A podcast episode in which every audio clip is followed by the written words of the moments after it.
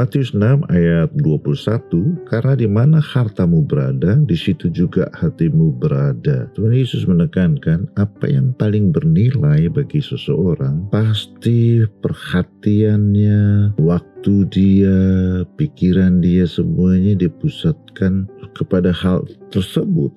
Kalau seseorang punya hobi mobil, dia akan baca buku-buku tentang mobil, dia membeli mobil, merawat mobil itu, dan menggunakan mobil itu lebih sering daripada orang lain. Apa pun yang menjadi sesuatu yang penting bagi seseorang akan menyita waktu dan kehidupan orang tersebut. Tuhan tidak mau seperti itu. Tuhan mau supaya fokus kita bukan kepada hal-hal yang di dunia ini. Boleh kita mengalami itu semua, tapi fokus kita jangan lupa dalam bekerja, dalam mengurus rumah tangga, dalam melakukan segala aktivitas yang terpenting yang kita anggap harta yang tak bernilai mestinya adalah Tuhan kita dan jangan ada ilah lain lebih bernilai daripada Tuhan kita.